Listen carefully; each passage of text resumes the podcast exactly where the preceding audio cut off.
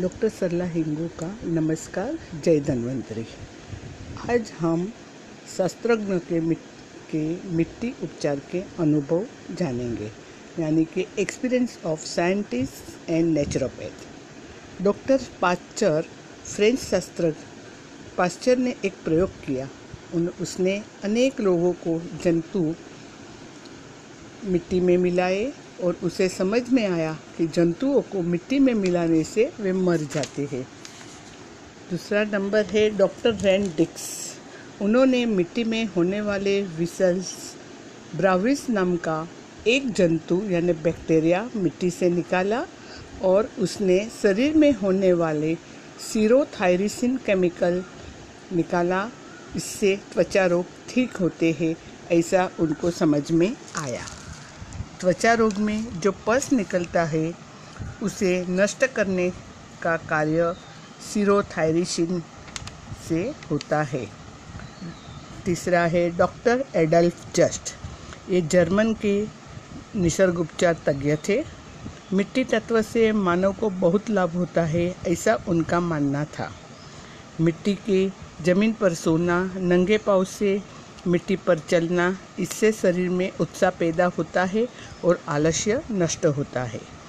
चौथा, doctor Henry लिंडहार ये America के निसर्ग उपचार तज्ञ थे। मिट्टी से त्वचा के छोटे छिद्र पोर्स ऑफ़ स्किन खुलते हैं। पांचवा है, डॉक्टर स्टोन क्लास मिट्टी के अनेक रासायनिक गुणधर्म होते हैं, जैसे रेडियम इस रेडियम का सीधा प्रयोग शरीर को हानिकारक साबित होता है।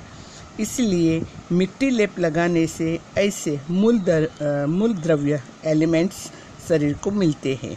महात्मा गांधी कहते हैं कि सिर दर्द, आँखों का दर्द, बद्धकोष्ठा यानी कि कब्जियत कॉन्स्टिपेशन बुखार टाइफोड पाइल्स इत्यादि बीमारियों में मिट्टी का लेप बहुत फ़ायदेमंद होता है। सर दर्द किसी भी कारण से ठीक हो सकता है। और सर दर्द के लिए भी मिट्टी का लेप बहुत उपयोगी है। गांधी जी खुद पर और आश्रम के लोगों पर मिट्टी का उपचार हमेशा करते थे। अभी हम जानेंगे मिट्टी लेप बनाने का तरीका और मिट्टी कैसी होनी चाहिए। मिट्टी के जो प्रकार दिए हैं उनमें से किसी भी तरह की मिट्टी लेप के लिए चलती है, लेकिन हमेशा नदी किनारे की काली मिट्टी इस्तेमाल करते हैं यह ज़्यादा चिकनी होती है और वो सूखी नहीं होती है। जिस खेत में रासायनिक रासायनिक खतों का, यानी कि फर्टिलाइज़र का उपयोग करते हैं, ऐसी मिट्टी कभी नहीं लेनी चाहिए।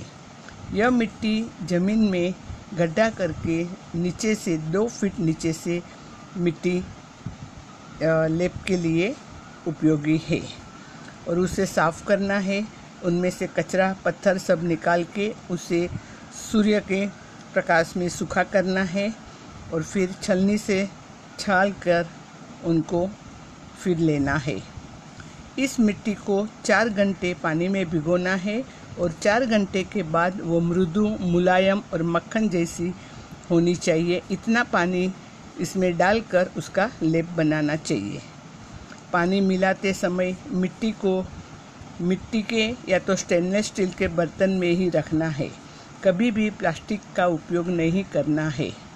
यह लेप एक से एक इंच जाड़ा मिट्टी का लेप होना चाहिए। यह कपड़ा हल्के हाथ से उठाकर उस जगह पर ऐसे रख दे कि मिट्टी और बीमारी वाला शरीर का हिस्सा एक दूसरे के संपर्क में आए और कपड़े की पट्टी ऊपर रहे। जलद परिणाम के लिए गर्म मिट्टी का लेप का, लेप लगाने से हमेशा अच्छा फ़ायदा मिलता है।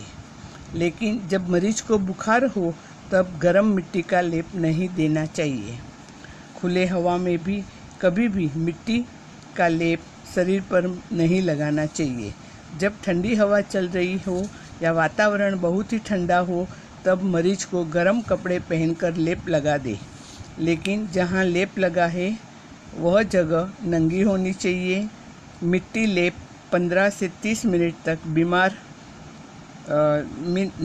पंद्रह से बीस मिनट तक उसी जगह पर रख सकते हैं, लेकिन कभी कभी मिट्टी से खुजली आती है या तो चुभन, यानी इचिंग होती है, ऐसे समय पर मिट्टी लेप निकाल देना चाहिए और ऐसे समय पर मिट्टी निकालने के लिए भी उनका एक थेरेपी है, एक प्रकार है।